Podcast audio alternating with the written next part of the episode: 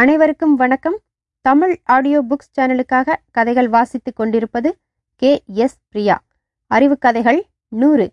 கதை அறுபத்தி ஆறு பல்லக்கும் கன்றுக்குட்டியும். ஒரு மடத்திற்கு சொந்தமான கன்றுக்குட்டியை காணாமல் தவித்த அந்த மடாதிபதி தம் பல்லக்கு தூக்கும் ஆட்கள் நால்வரையும் அழைத்து கன்றுக்குட்டியை தேடி வரும்படி ஏவினார். அவர்கள் நால்வருமாக சேர்ந்து சாமி பல்லக்கு தூக்குவதுதான் எங்கள் வேலை. கன்றுக்குட்டியை தேடுவது எங்கள் வேலையல்ல என்று சொல்லிவிட்டனர். உடனே மடாதிபதி சரி நானே கன்றுக்குட்டியை தேட புறப்படுகிறேன். பல்லக்கு தயாராகட்டும். உடனே அந்த நால்வரும் வெற்றி கழிப்புடன் பல்லக்கை கொண்டு வந்தனர். மடாதிபதி அதில் ஏறி அமர்ந்தார்.